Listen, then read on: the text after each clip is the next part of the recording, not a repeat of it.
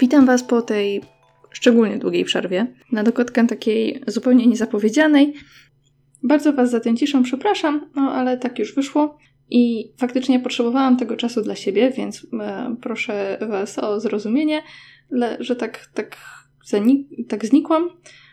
No, ale jestem z powrotem i nagrywam. I mam nadzieję, że, e, że już Was tak nie zawiodę, a jeśli będę musiała zniknąć, to jednak Was uprzedzę. I wymyśliłam sobie z tej radości, że nagrywam i że wracam do Was i że możecie mnie znowu słuchać, że Wam opowiem dzisiaj o moich własnych badaniach, które robiłam w czasie doktoratu i że się skupię na takich różnych aspektach badań e, genetycznych organizmów.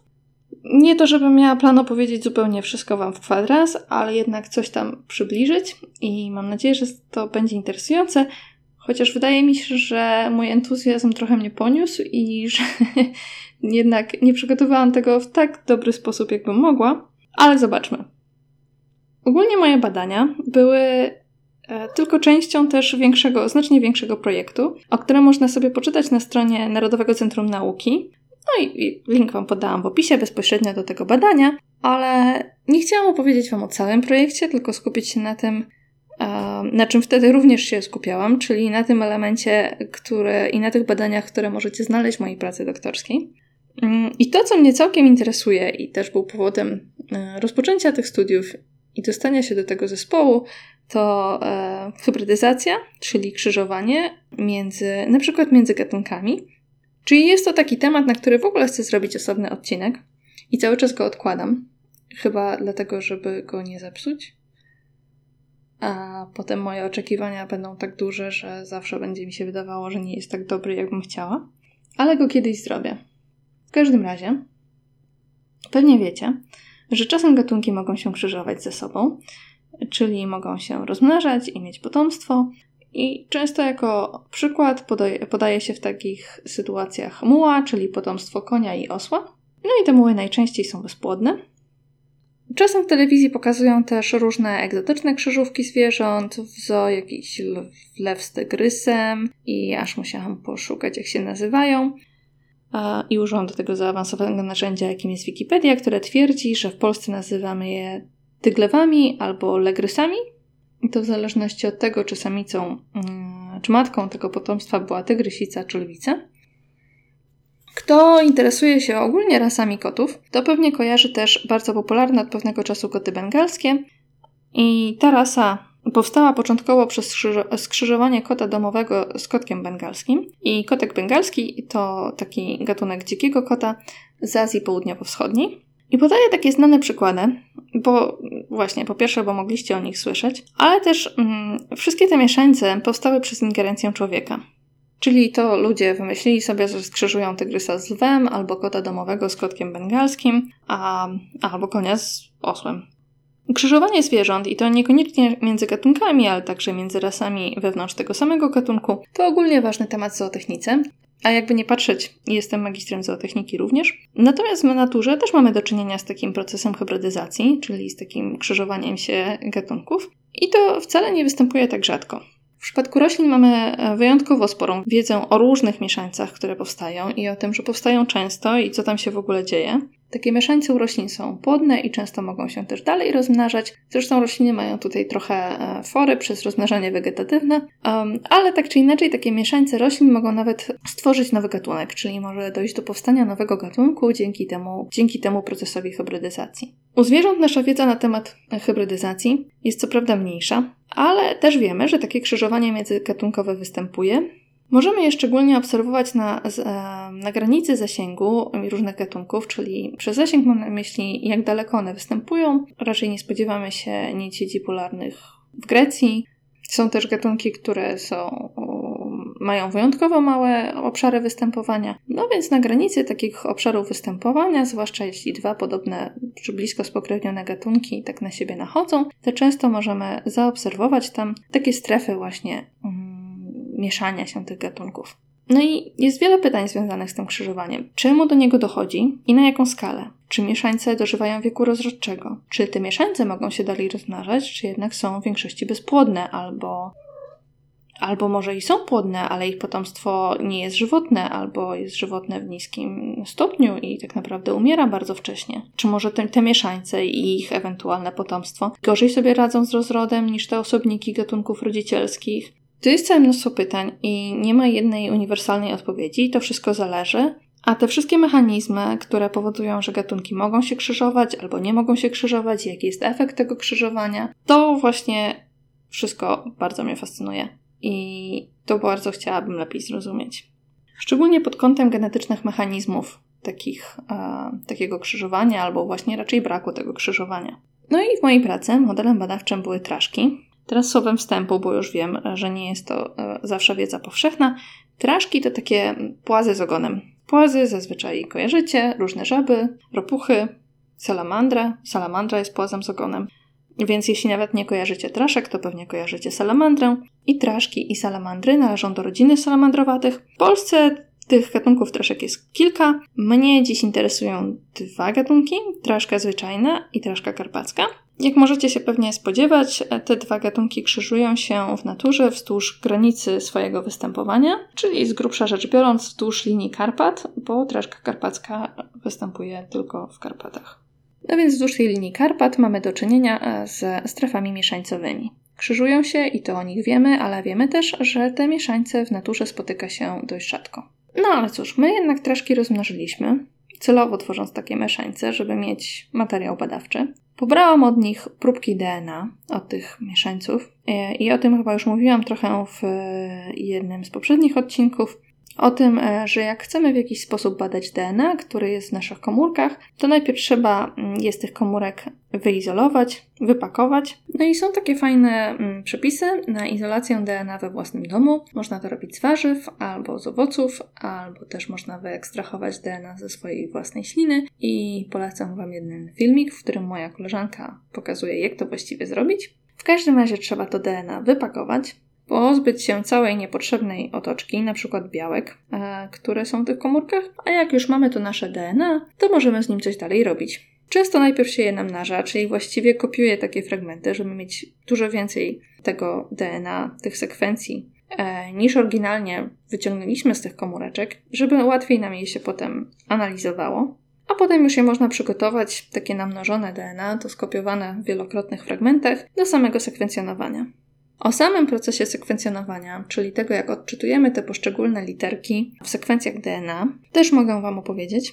Tylko pamiętajcie, że ja jestem raczej laboratoryjnym teoretykiem niż praktykiem i za dużo to w laboratorium nie robiłam, trochę tak, ale bez przesady, więc osobiście nie sekwencjonowałam tego DNA traszek. Czekał na mnie już plik z takimi zapisanymi sekwencjami, już po fakcie, i ten plik analizowałam, więc o ile podstawy teoretyczne mam całkiem niezłe, to no to tak, fizycznie to tam za dużo nie musiałam przygotowywać. W każdym razie, jak już miałam to DNA, te wszystkie sekwencje, które mnie interesowały, to wykorzystałam je, żeby zrobić taką mapę genetyczną. No i to naprawdę się tak nazywa mapa genetyczna. No i taka mapa, jak każda inna mapa, ma nam pokazywać lokalizację, w tym wypadku lokalizację różnych fragmentów genomu, czyli tej informacji genetycznej, która jest w komórkach traszek, i jaka jest ich wzajemna relacja między sobą. Czyli na przykład u ludzi może nam pokazywać, gdzie znajdują się różne geny, na których chromosomach i jak daleko od siebie, a które z tych genów są blisko. I jedne mogą być na końcach chromosomów, na jednym końcu, na drugim końcu, a inne mogą znajdować się bardzo, bardzo bliziutko. W moim przypadku, w moim zespole i projekcie chcieliśmy wiedzieć, gdzie w, DNA traszek, w genomie traszek znajdują się geny kodujące białka. Bo geny mogą też kodować cząsteczki RNA, które mają swoją osobną rolę do spełnienia i wcale nie służą do produkcji białek. Natomiast w tym wypadku interesowały nas takie, których, z których jednak potem powstają białka. Więc poszukaliśmy takich charakterystycznych miejsc w genomie, takich markerów, tych regionów, które nas interesowały. I kiedy już miałam te markery, te regiony sekwencjonowane, mogłam określić ich relacje między sobą i stworzyć mapę. Mapy genetyczne to też jest coś bliskiego zootechnikom, i żeby wytłumaczyć Wam dokładnie, jak się ją tworzy i dlaczego w ten sposób, musiałabym Wam opowiedzieć też trochę o prawach Mendla i może przybliżyć też badania e, Morgana, a to trochę dużo szczęścia naraz, ale mapy genetyczne były i są dalej narzędziem często wykorzystywanym w hodowlach, aby pracować nad genetycznym podłożem cech, czyli nad genetycznymi uwarunkowaniami różnych cech, które nas interesują. I te cechy to mogą być odporność na choroby, e, mogą być cechy odpowiedzialne za smak, mm, za zawartość białka, tłuszczu, zawartość witaminy A, za jakiekolwiek cechy, które, nam, które nas interesują pod względem smakowym czy zdrowotnym, które chcielibyśmy lepiej poznać, wiedzieć jakie rejony w genomie je warunkują i które chcielibyśmy też dalej rozwijać, czyli na przykład zwiększyć ilość witaminy A w ryżu. Moja mapa, w tym przypadku wracając do mapy traszek, pokazała nam, że mam 12 grup takich genów. I te grupy odpowiadają chromosomom traszek. Traszki mają 12 chromosomów, to wiedzieliśmy już wcześniej, więc jakby wszystko fajnie, bo złożyło mi się tyle grup, ile powinno. W każdej grupie, w każdym tym odpowiedniku chromosomu możemy zobaczyć, jak geny się grupują, czy się, czy się właściwie grupują, a może gdzieś są duże odstępy między nimi, a jeśli się grupują, to które się grupują ze sobą. Czyli właściwie to jest takie 12 mniejszych mapek, które są od siebie raczej niezależne, a w, wewnątrz tej pojedynczej mapki reprezentującej chromosom mamy lokalizację i odległości genów od siebie nawzajem na chromosomie. Taka mapa, jak właściwie każda inna, e, jest narzędziem, które potem można dalej wykorzystywać do analiz, czyli sama w sobie przynosi nam pewną wiedzę, ale tak naprawdę jej dalsze wykorzystanie jest najważniejsze. Dzięki niej, wracając do oczywiście mapy traszek, mogliśmy na przykład sprawdzić, czy określony typ genów grupuje się razem, czy na przykład wszystkie leżą razem na jednym odcinku chromosomu, czy może są rozsypane po całym genomie. Ja szukałam też takich regionów w chromosomach, które mogłyby zawierać geny przyczyniające się do gorszej przeżywalności mieszańców niż mają ich rodzice. Znalazłam dwa takie kandydackie regiony, które warto byłoby dokładniej zbadać. Mm, choć no cóż, prawdopodobieństwo, że akurat ja je zbadam, e, nie jest zbyt duże. Choć cały eksperyment, który przeprowadziliśmy, mm, wskazuje na to, że te dwa regiony na dwóch różnych chromosomach są związane z gorszą przeżywalnością mieszańców w zależności od tego, w jakim środowisku się znajdują. I to ma Dużo sensu, jeśli się nad tym zastanowić, bo same traszki, gatunki rodzicielskie, też żyją w różnych środowiskach i w jednych mogą sobie radzić lepiej lub gorzej. Mm, więc fakt, że mieszańce sobie radzą gorzej w konkretnym środowisku, który gatunkom rodzicielskim może się podobać, mm, jest dość znany, jest raczej znanym zjawiskiem. Natomiast no, ten fakt, że udało mi się zlokalizować takie dwa interesujące regiony, no to już jest ciekawa rzecz, którą można dalej, e, dalej badać. I nie wiem, czy zwróciliście uwagę, jak często w efekcie, w, nie tylko w tym odcinku, ale także w poprzednich odcinkach, wracam do kwestii oddziaływania na siebie nawzajem genów i środowiska. To jest coś, do czego będę wracać cały czas i tu będzie się przewijać przy okazji różnych tematów. Ale wracając na dzisiaj do mapy, Mapa przydała mi się także po to, żeby porównać tę mapę, którą, którą stworzyłam, z innymi mapami płazów ogoniastych. T takich innych map są dwie. I ciekawie było poobserwować, jak bardzo są od siebie różne.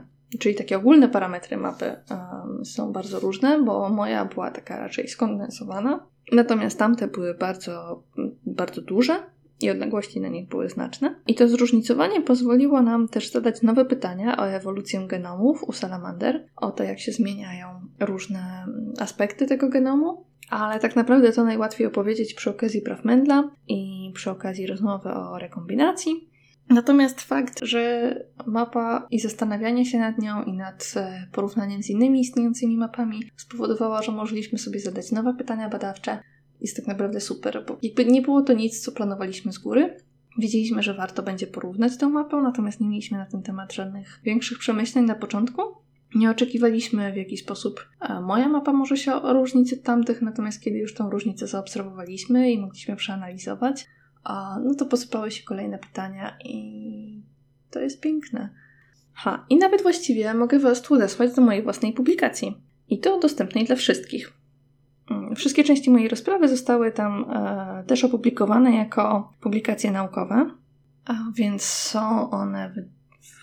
Wszystkie rezultaty właściwie zostały opublikowane w trzech artykułach naukowych, ale ponieważ dzisiaj tak mówię i mówię Wam tylko o tej mapie, to odeślę Was do tej publikacji, w której faktycznie opisujemy mapę genetyczną. I dzisiejszy obrazek na Insta i na Fejsie jest właśnie, chciałam powiedzieć, moją osobistą mapą, ale to nieprawda. Jest mapą powstałą na podstawie danych o krzyżowaniu się traszki zwyczajnej z traszką karpacką. Mogłabym Wam opowiedzieć więcej. Moja pierwsza publikacja jest taką bardzo techniczną publikacją o specyficznych markerach, e, których używałam. Z kolei trzecia jest taką małą publikacją o tym, jak się ma um, wygląd traszek do tego, w jakim stopniu są mieszańcami. Ale mapa genetyczna zawsze pozostanie takim moim głównym e, dzieckiem, o którym chętnie opowiadam. No i co? No i z tym odcinkiem wracam.